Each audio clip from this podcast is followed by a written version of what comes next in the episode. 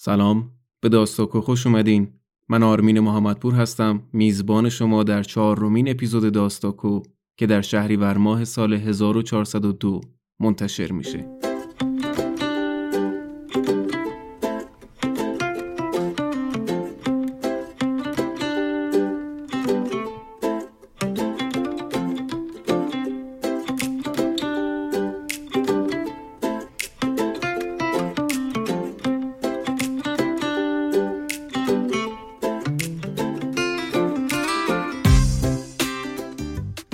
داستاکو پادکستیه که در هر اپیزود اون ما یک داستان کوتاه می‌خونیم.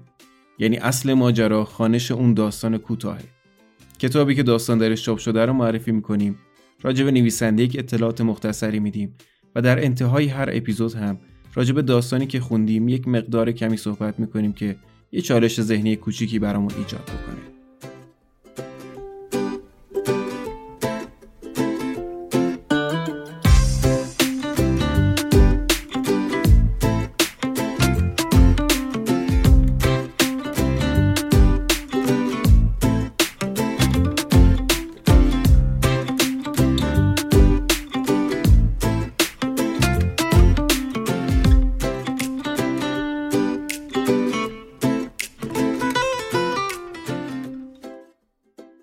فصل اول داستاکو عنوانش هست هم داستان. یعنی داستان هر اپیزود رو یکی از دوستان من انتخاب کرده و در انتهای اون اپیزود هم همون فرد میاد و راجع به داستان برامون حرف می‌زنه. در اپیزود چهارم داستانی می‌خونیم از یک نویسنده ایرانی. داستان مرض حیوان نوشته آقای پیمان اسماعیلی که در مجموعه برف و سمفونی ابری توسط نشر چشمه به چاپ رسیده. داستان رو دوست فرهیخته من آقای علی نجار نجات برامون انتخاب کرده.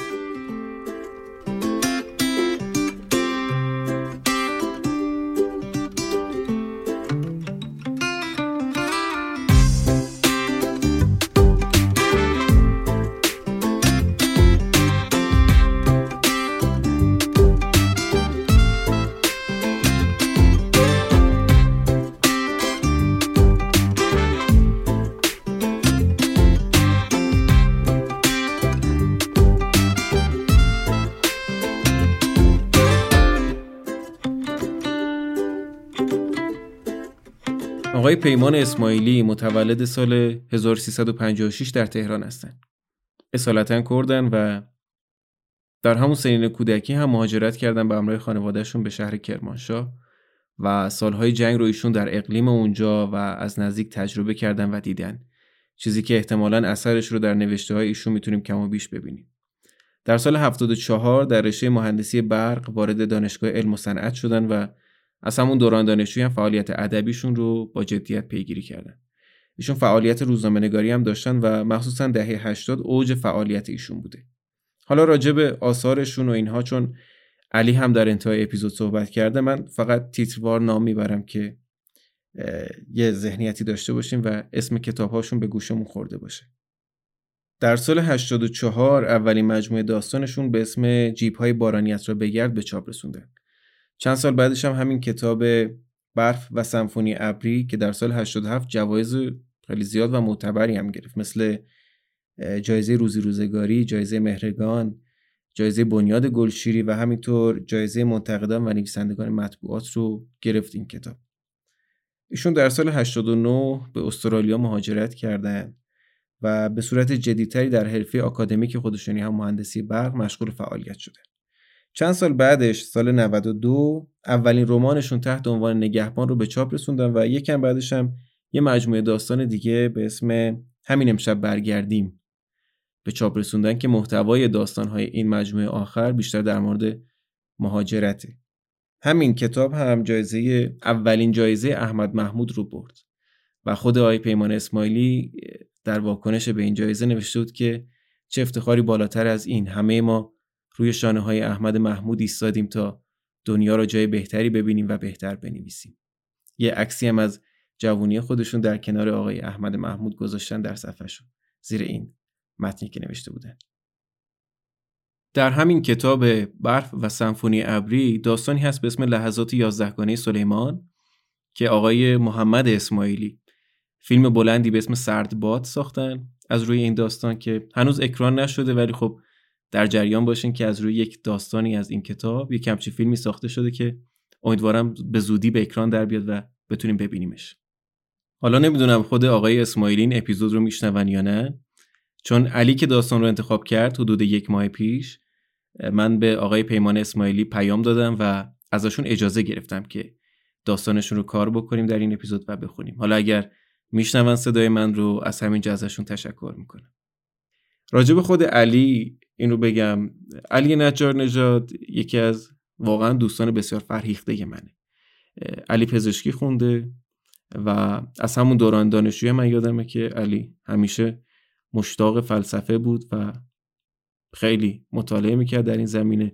بعد از رشته تبابتش هم رفته و الان در رشته فلسفه داره تحصیل می‌کنه. جدیدن هم کارشناسی ارشد گرفته این رشته در یکی از زیرشاخه‌های فلسفه و علی رو در داستاوا هم معرفی کرده بودم به ما کمک کرده بود. یک کانال یوتیوب دارن علی و دوستانش به اسم آناکاویک که لینکش رو در, توضیحات اپیزود می‌ذارم. اگر به فلسفه علاقه دارین مطالعه کردین و یا دوست دارین که یک چیز پایه ازش بدونین و یا یک بحثی ازش بشنوین تا ببینین چقدر می‌تونین علاقه من باشین به این قضیه می‌تونین این کانال رو دنبال بکنین و کار علی و دوستانش رو ببینین. دیگه بیشتر از این راجع به کتاب و داستان صحبت نمی کنم و میریم که داستان رو بخونیم. داستان مرض حیوان رو میشنویم نوشته آقای پیمان اسماعیلی.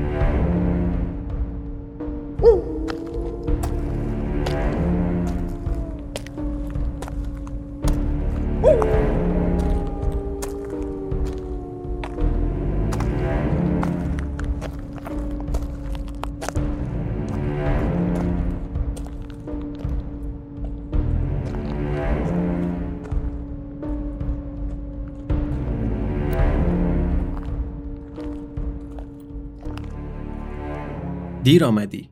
تا غروب منتظرت ماندند نیامدی. آنها هم ماشین را برداشتند و رفتند کمپ جدید. ساختمانش را تازه تمام کردند. حالا می‌رسیم خودت می‌بینی. خیلی بهتر از جای قبلیمان است. خب یکی باید میماند تا تو رو برساند آنجا. سوال کردن ندارد. خودت میآمدی پیدا نمی‌کردی. فقط کاش راننده را مرخص نمی‌کردی. حالا باید این همه راه را پیاده برویم. خب بله. حرفت را قبول دارم. شبانه زیاد سخت نیست. اگر روز بود کباب می شدیم میخندی؟ باسم خوب است که می‌توانی بخندی. ولی شانس آوردیم از شهر آن دوتا کاروان بیریخت و زنگ زده خلاص شدیم. انگار به جای مهندس حیوان استخدام کردند. نه حمامی نه آشپزخانه ای حرفت قبول. شرکت آدم پوست کلوف می‌خواهد. تو هم اگر پوستت کلوف باشد دو سه ساله بارت را میبندی و خلاص. قصه اینجا ماندنم دراز است نپرس. خب ده سالی می شود. خیلی ها توی این مدت بارشان را بستند. بدبختیش مال من بود کیف کردن بعدش مال آنها. شرکت هم می‌داند اگر من اینجا نباشم کارش پیش نمی رود. آخر کی حاضر می شود مثل من سگدو بزند توی این برهوت؟ ولی خب دیگر بومی این بیابان شده کار کردن تویش را دوست دارم.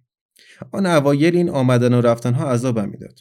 یعنی هر کسی میآمد زود بارش رو میبست و بعد هم می‌زد به چاک اما برای یکی مثل من که سرش به کار خودش بود آب از آب تکان نمی‌خورد. ولی خب یاد گرفتم چطور با خودم کنار بیایم. شرکت هم حالا فقط آنهایی را میفرستد اینجا که مشکلی توی مرکز داشته باشند. هر کسی که موی دماغشان بشود میافتد توی این بیابان کنار دست من. عین خودت. تو هم مشکلی چیزی برای آن بالایی ها درست کرده ای نه؟ حتما چیزی بوده که تو رو انتخاب کردند و فرستادن اینجا. خب اینطوری اگر مثل آن یکی ها خواستی بارت رو ببندی و بعد خودت رو گم و گور کنی شرکت ضرر نمی کند. یعنی هم آنها از شر تو خلاص می شوند هم تو به نان و نوایی می رسی. برای من هم مهم نیست که بیای اینجا و بارت را ببندی. سرم به کار خودم گرم است. گفتم که اینجا کار کردن را دوست دارم. این حرفا رو به خودت نگیر. فقط می‌خواستم جواب سوالت را داده باشم. این خط 230 را می‌بینی؟ کار ژاپنی هاست. تا همین 4 5 سال پیش هرچه خط 20 کیلو ولت به بالا داشتیم کار ژاپنی ها بود. خرکار بودند انصافا. آنها هم مهندس بودند ما هم مهندسیم. حواست به گودال ها باشد. چرا قوت را این ورانور تکان نده؟ خیلی عمیقند سه چهار متری عمق دارند. جای نصب دکل های 400 کیلو ولتی است که طرحش تا فونداسیون بیشتر جلو نیامد. الان خیلی وقت است که جای این فونداسیون ها همینطور خالی مانده. توی شب می‌شوند تله آدم و حیوان. اگر خوب دقت نکنی ممکن است بیفتی توی یکی از همین گودال ها اگر جایت بشکند و کسی دور برت نباشد کارت تمام است. نترس. این چیزها را نمی‌گویم تا بترسی. اینجا بیابان از تهران که نیست. اگر هوای اینجور چیزها را نداشته باشی دوام نمیآوری. این دوروبرها گاهی کفدار پیدا می شود. از کجا می آیندش را دقیقا نمی‌دانم. شاید بوی غذا میکشاندشان اینجا شاید هم بوی آدم. بعضی سالها قحطی بدی است. آدم از چیزی گیر نمی آورد بخورد چه برسد به حیوان؟ چرا میخندی؟ فکر می‌کنی دریوری می‌گویم؟ من تمام این بیابان را دکل کاشتم از غرب به شرق. همه جای این بیابان را از حفظم. حواست با آن گودال باشد. گفتم باید حواست را جمع کنی.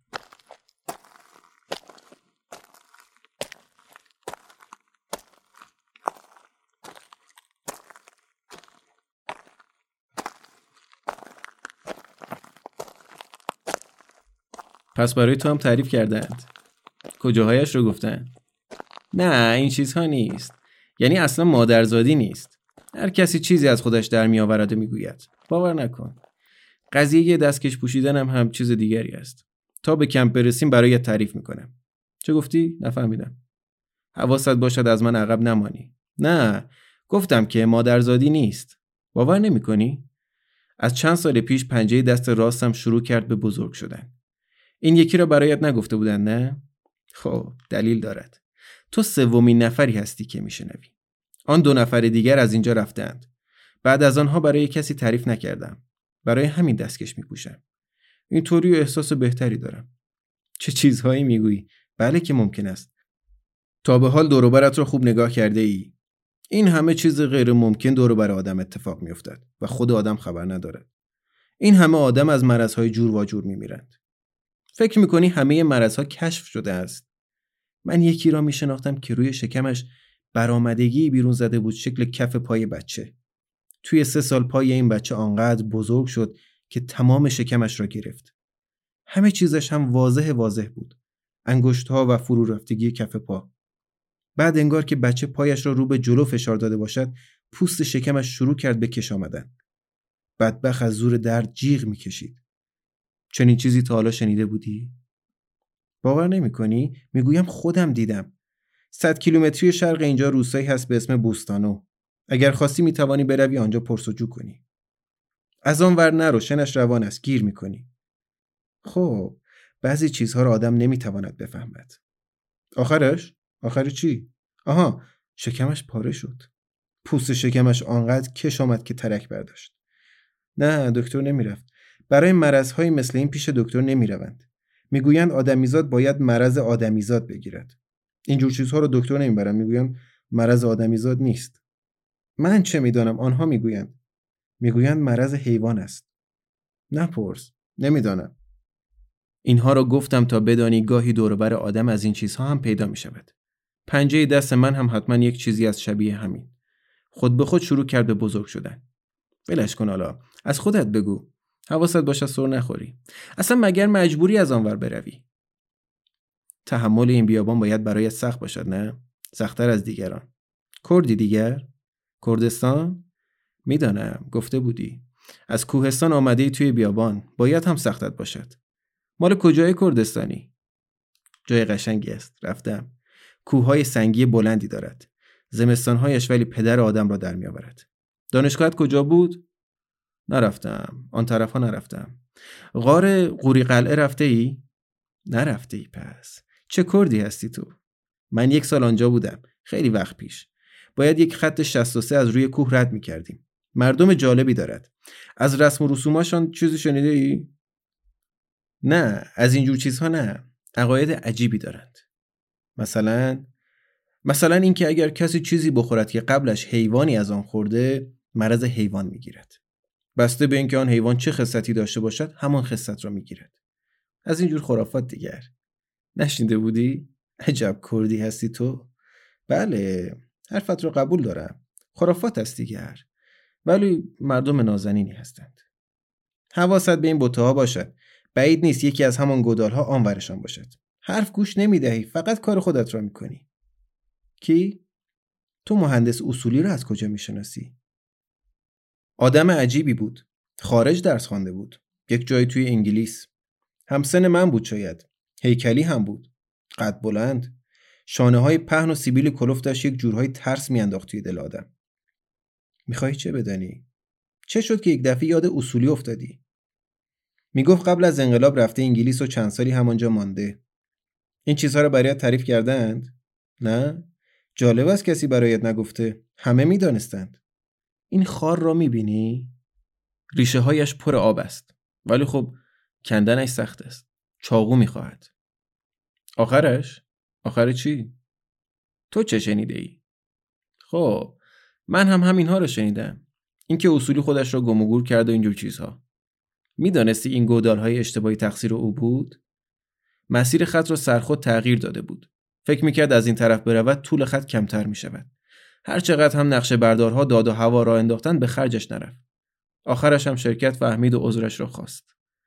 همه چیز به هم ریخته بود. او هم نمی‌خواست قبول کند. واقعا امانم را بریده. پنجه دستم را می‌گویم. درد دارد. همه جایش درد می‌کند. ناخونهایم هم کج در آمدند و رفتن توی گوشت انگشتا مثل چاقو گوشت دستم را پاره می‌کنند. چرا میخندی؟ جدی می‌گویم. خب نمی‌خواست قبول کند دیگر. شرکت هم کار را تعطیل کرده بود تا سرمهندس جدید بفرستد. توی تهران خودشان با خودشان دعوا داشتند. کسی قبول نمی‌کرد جای اصولی را بگیرد. مهندس ها و کارگرها یکی دو هفته رفتن ولایت خودشان. چه می‌دانم دیگر؟ هر کسی جایی رفت. فقط من مانده بودم و او. این را هم برایت نگفته بودن نه؟ یک روز صبح به من گفت بلند شو برویم مسیر خط را بازبینی کنیم. می‌خواست ثابت کند حرفش درست است. خیلی یک دنده بود. ماشین را روشن کرد و زدیم به بیابان. از کنار گودالها می‌رفت و چشمش به کیلومتر شمار ماشین بود. فکرش را بکن هر دیویس متر یک گودال. همینطور به ردیف. مثل مار پیچیدن توی این بیابان. مسیر دقیقشان را هم نمی‌شد حد زد. یعنی من نمی‌توانستم. فقط خودش می‌دانست. فرمان را دو دستی چسبیده بود و همینطور گاز می‌داد تا اینکه از توی کاپوت ماشین دود بیرون زد. بعد هم ماشین سر جایش ماند و دیگر تکان نخورد. سه چهار ساعتی که با ماشین ور رفت با لگد افتاد به جانش. به زمین و زمان فوش می‌داد. بعد هم گفت ماشین را همینجا ول کنیم و خودمان پای پیاده برگردیم.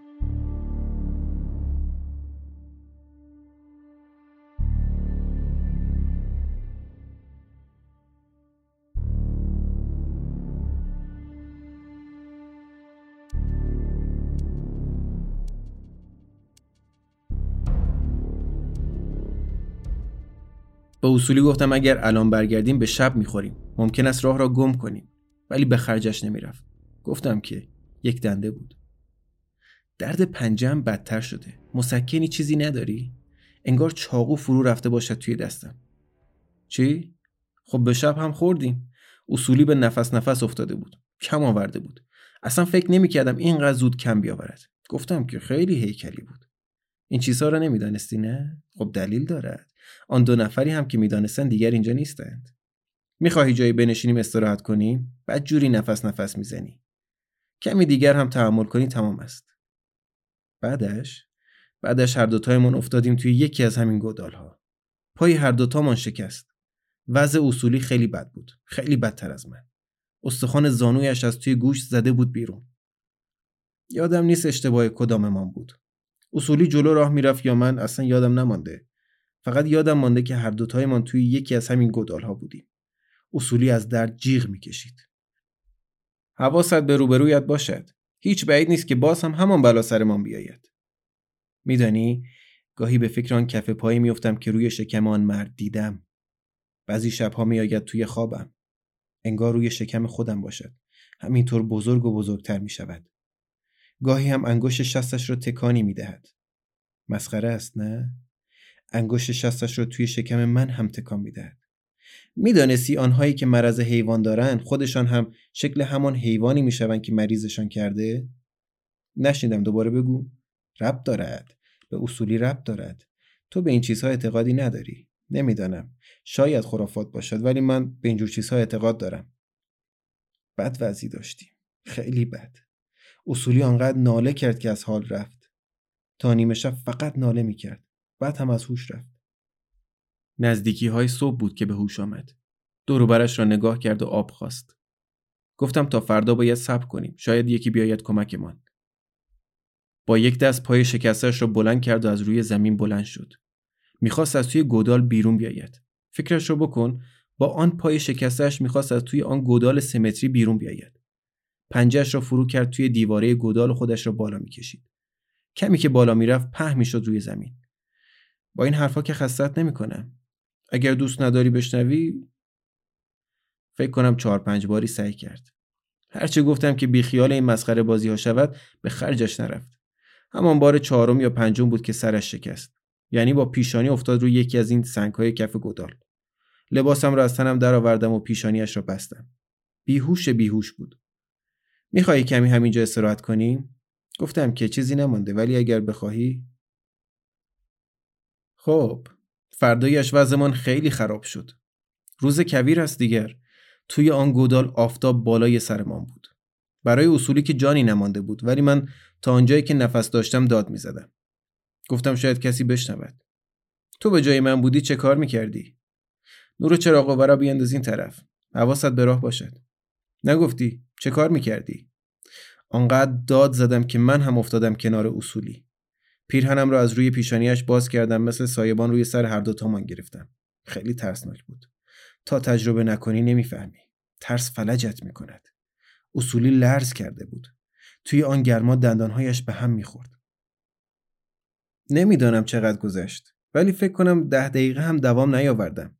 شاید به خاطر خونریزی پایم بود. بعد که به هوش آمدم شب بود. از گلوی اصولی صدایی میآمد مثل ناله. زخم پیشانیش هم ورم کرده بود. تشنه بودم.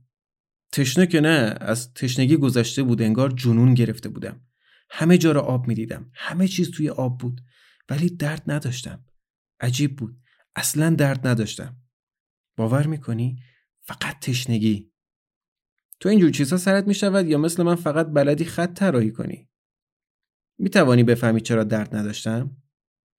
این نظریه ها را برای خودت نگه دار گفتم که هنوز از حال نرفته بودم. می‌دانستی بعد اصولی مسیر خط را عوض کردند؟ آخرش همون حرف نقشه بردارها شد. این گودال ها هم ول شدن توی بیابان. کم پیش میآید گذر کسی بین اطراف بیفتد. شرکت هم نمی‌خواست هزینه کند برای پر کردن گودال ها. همینطوری هم خیلی ضرر کرده بود. فکر کنم تا چند دقیقه دیگر می‌رسیم. توی شب اینجا آمدن خیلی خطرناک است. خیلی جرأت داری که آمدی. نور چراغ قوه را بالاتر بگی شاید دیدی میشن. نه هنوز مانده. خب تا سه روز آنجا ماندیم. فکر می‌کردم مردم. از اصولی صدایی در نمی آمد فقط هر دو سه ساعت یک بار تشنج می گرفت و بدنش می لرزید. پایش هم کبود کبود بود. شب که شد چیز سیاهی آمد و ایستاد روی لبه گودال. صدایی از خودش در می آورد مثل زوزه آرام و کشدار. همینطور دور لبه گودال می چرخید. سرش را پایین می گرفت و ما را نگاه می کرد. بعد هم خورناسه می کشید و پوزش را می مالید روی خاک. یادم نمی آید که داد زدم یا نه فقط یادم می آید که آن چیز سیاه جست زد توی گودال. خیلی فرز و تند. انگار وزنی نداشت. وقتی صورتم را بو می کشید پوزش را دیدم. مثل کفتار بود. پوزه کشیده و درازی داشت با پاهایی لاغر. بوی عجیبی هم می‌داد یک جور بوی ترشیدگی مثل بوی ماست فاسدی که چند روز توی هوای آزاد مانده باشد. کمی دوروبر من چرخید و همه جا را بو کشید. بعد رفت طرف اصولی. فکر کنم آن موقع بیهوش بیهوش بود. اصلا تکان نمی‌خورد. حیوان چند بار پوزش را زیر چانه اصولی کوبید. بعد سرش را برد جلو و خرخرهش را چسبید. پنجه راستش را گذاشت روی سینه اصولی و گردنش را محکم به چپ و راست تکان داد. پنجه بزرگی داشت. از پنجه یک کفتار بزرگتر. خیلی بزرگتر. بعدش را یادم نیست. شاید از هوش رفته بودم. نمی‌دانم یادم میآید وقتی به هوش آمدم حیوان را دیدم که نشسته بود گوشه گودال و دستهای لاغرش را لیس می‌زد. بعد چشمم افتاد به گلوی اصولی. سرتاپایش خونی بود. بوی بدی میآمد. مثل بوی لباس کثیفی که خیس شده باشد. حیوان گاهی به من نگاه می‌کرد و گاهی هم به گلوی پاره شده اصولی. بعد هم شروع کرد بین من و اصولی راه رفتن. جلو که میآمد موهای خیس دور پوزش را می‌دیدم که توی هم کلاف شدهاند. آرام خیسی پوزش را روی صورتم میمالید. باورت می شود. پوزش را روی صورت و لبهایم میمالید. آخرش آنقدر رفت و آمد تا منظورش را فهمیدم. فهمیدم چه می‌خواهد. می‌خواست من هم گلوی اصولی را بچسبم. قبول کردنش سخت است ولی مطمئنم همین را می‌خواست. فهمیده بود اگر تشنه بمانم کارم تمام است. نمی‌دانم شاید هم می‌خواست زنده نگه هم دارد برای فردا شبش. اینجور چیزها را هیچ وقت نمی‌شود به کسی ثابت کرد. اصلا نمی‌شود. به هر جان کندنی بود خودم را رساندم کنار اصولی. بعد هم گلویش را چسبیدم. خونش هنوز گرم بود. مثل آب ولرم. صدایی هم از هنجرش بیرون می آمد مثل خرخر حیوان آهسته و ملایم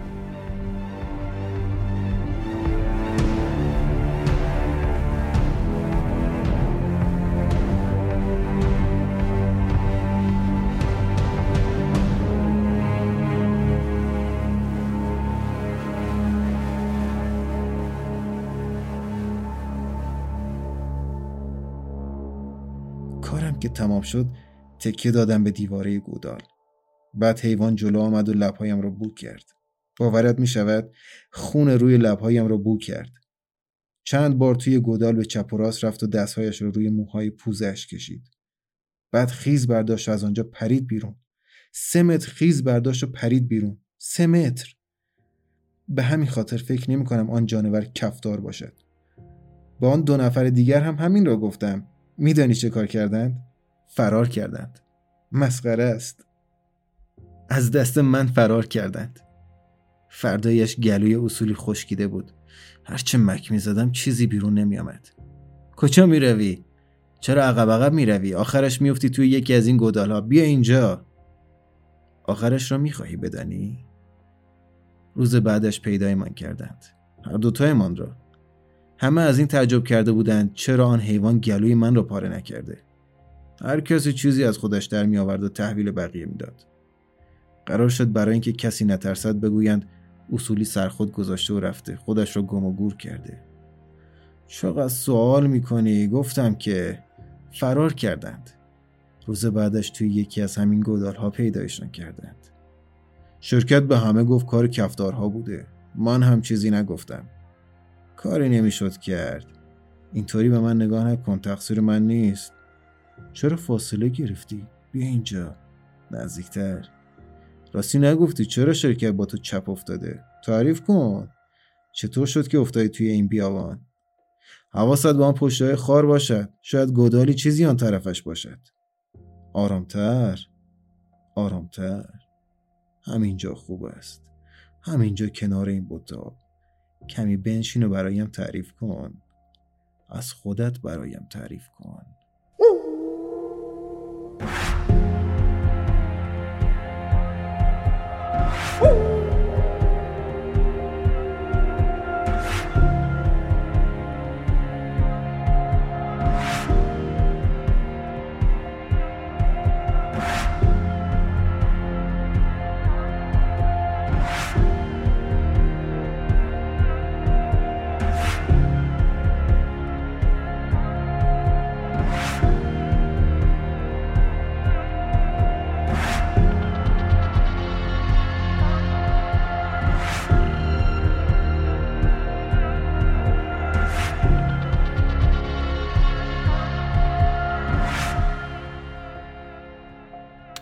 سلام من علی نجار نجات هستم و می‌خوام یک مقداری راجبه داستان کوتاه مرض حیوان نوشته پیمان اسماعیلی باهاتون صحبت بکنم.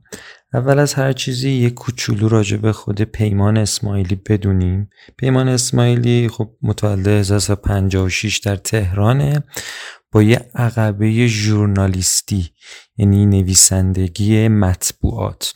چند تا مجموعه داستان کوتاه خیلی مهم داره که اولیش جیبهای بارانیت رو بگرده که سال 84 بیرون اومده. مجموعه برف و سمفونی ابری سال 87 چاپ شده که داستان مرز حیوان هم از همین مجموعه داستان هست. رمان خیلی خوبه. نگهبان رو سال 92 چاپ کرده و آخرین مجموعه داستان کوتاهی که ازش منتشر شده همین امشب برگردیمه که اتفاقا خیلی هم با روی کرده خوب منتقدین مواجه شده. در مورد پیمان اسماعیلی با توجه به عقبه ژورنالیستی اون اولین نکته ای که باید در نظر بگیریم زبان خاص پیمان اسماعیلی و به طور کلی زبان خاص نویسنده های در ایران که عقبه ژورنالیستی دارن مثل پیمان اسماعیلی یا مثل امیر حسین خورشیدفر.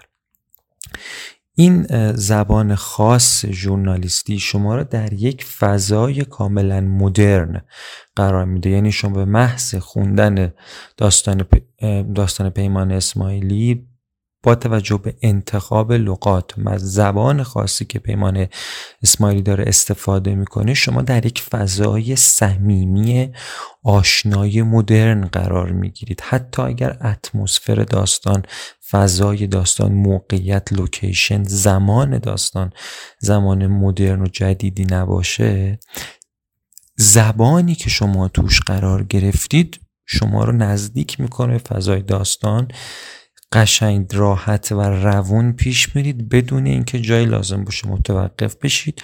دوباره بخونید. پیوستگی لغات همه آشناست. لغات نزدیک کنار همدیگه قرار گرفتن و شما تو یک فضای صمیمی فضای مدرن قرار می‌گیرید.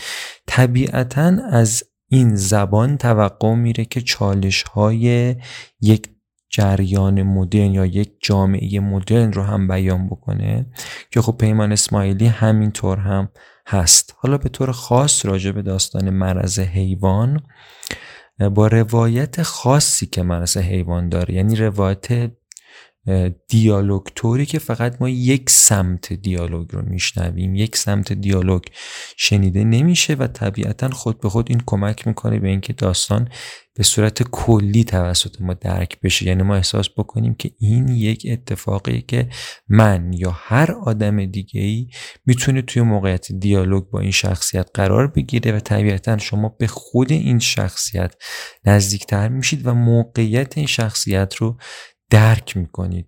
شما رو نزدیک می‌کنه به این شخصیت در موقعیت خاصی که اون دنیا اون رو توش قرار داده و حالا تصمیم گرفته که واکنش نشون بده. تم اصلی کار به این شکله که دنیای مدرن فضای مدرن با تمام چالش های عجیب و غریبی که برای ما به وجود آورده بدون اینکه هدف خاصی رو از این چالش ها دنبال بکنه که در داستان مجموعه چاله هایی که بی هدف. در بیابان کاشته شدن و بعدا رها شدن شما رو با این مجموعه مشکلات مواجه می‌کنه. شما در موقعیت های پیچیده قرار می‌گیرید و برای پاسخ به این موقعیت های پیچیده مجبور میشید واکنش هایی نشون بدید که بعدا همون جامعه از شما نمیپذیره و شما مجبورید که انسانهای دیگه رو توی موقعیت های شبیه به این موقعیت قرار بدید تا بتونید درک بشید. یعنی هدف اصلی این شخصیت بیش از هر چیزی اینه که داستانش رو بگه و داستان طرف مقابلش رو بشنوه و احساس بکنه که درک میشه. تمام این داستان اون مرضی که این گرفته بنا به شرایطی که مجبور شده درش اون واکنش رو انجام بده. و چاره این نداشته و بعد درکی که به دنبالش توسط جامعه توقع داره که اتفاق بیفته و اتفاق نمیفته میگم مجموعه این زبان داستان این موقعیت مدرن نزدیکی شما به شخصیت ها و حذف کرکتر مقابل شخصیتی که داره قصه اصل داستان برای شما روایت می‌کنه کمک می‌کنه به نزدیکی شما و درک موقعیت مدرن و نقدی که نویسنده داره وارد می‌کنه به این موقعیت مدرن.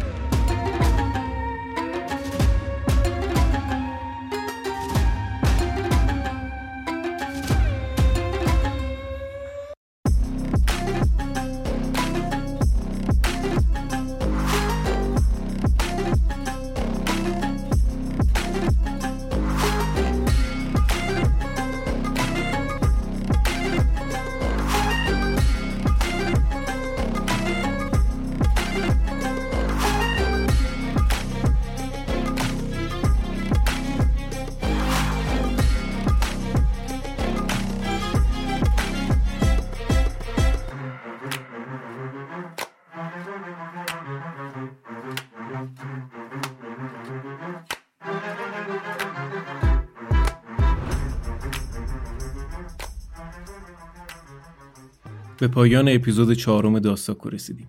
خیلی ممنونم از شما که ما رو برای شنیدن انتخاب کردین و تا انتهای اپیزود پیش اومدین.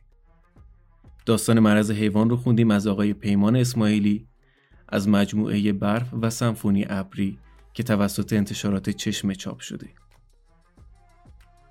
خیلی ممنونم از همه کسایی که در طول اپیزودهای قبلی ما رو شنیدن و نظرشون رو برامون نوشتن و همینطور مخصوصا از تمام کسانی که ما رو معرفی کردن به دوستانشون. همچنان بهترین و اصلی ترین راه حمایت شما از ما اینه که ما رو معرفی بکنیم به دوستانی که می‌دونین اهل پادکست و یا اهل داستان هستن. از حمید رضا اسکری، محمد مهدی حقی و رویا قنواتی تشکر می‌کنم بابت اینکه در ساخت این قسمت کنار من بوده. من آرمین محمدپور هستم. در این اپیزود به همراه علی نجار نژاد اینجا اپیزود چهارم داستاکو بود. شهریور ماه سال 1402 در انتها با آرزوی روزهای خوش برای شما و برای وطن توجهتون رو جلب می‌کنم به جواب عباس معروفی در پاسخ به این سوال که نویسنده چه کسیه؟ نویسنده کسیه که خودش رو و جامعه رو افشا می‌کنه. مثلا اگر امیل زولا میاد معدنها رو افشا می‌کنه یا خشونت رو افشا می‌کنه آیا طرفدار خشونته؟ من میگم نه. نویسنده جیغ می‌زنه فریاد می‌کشه اعتراض می‌کنه. نویسنده کلا موجودی معترضه برای رسیدن به وضعیت موعود. یعنی ما به وضعیت موجود اعتراض می‌کنیم برای رسیدن به وضعیت موعود.